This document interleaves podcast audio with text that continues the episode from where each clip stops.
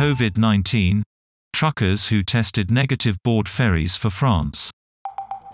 Those with a negative test result can now leave the U K, but it could take days to clear the backlog.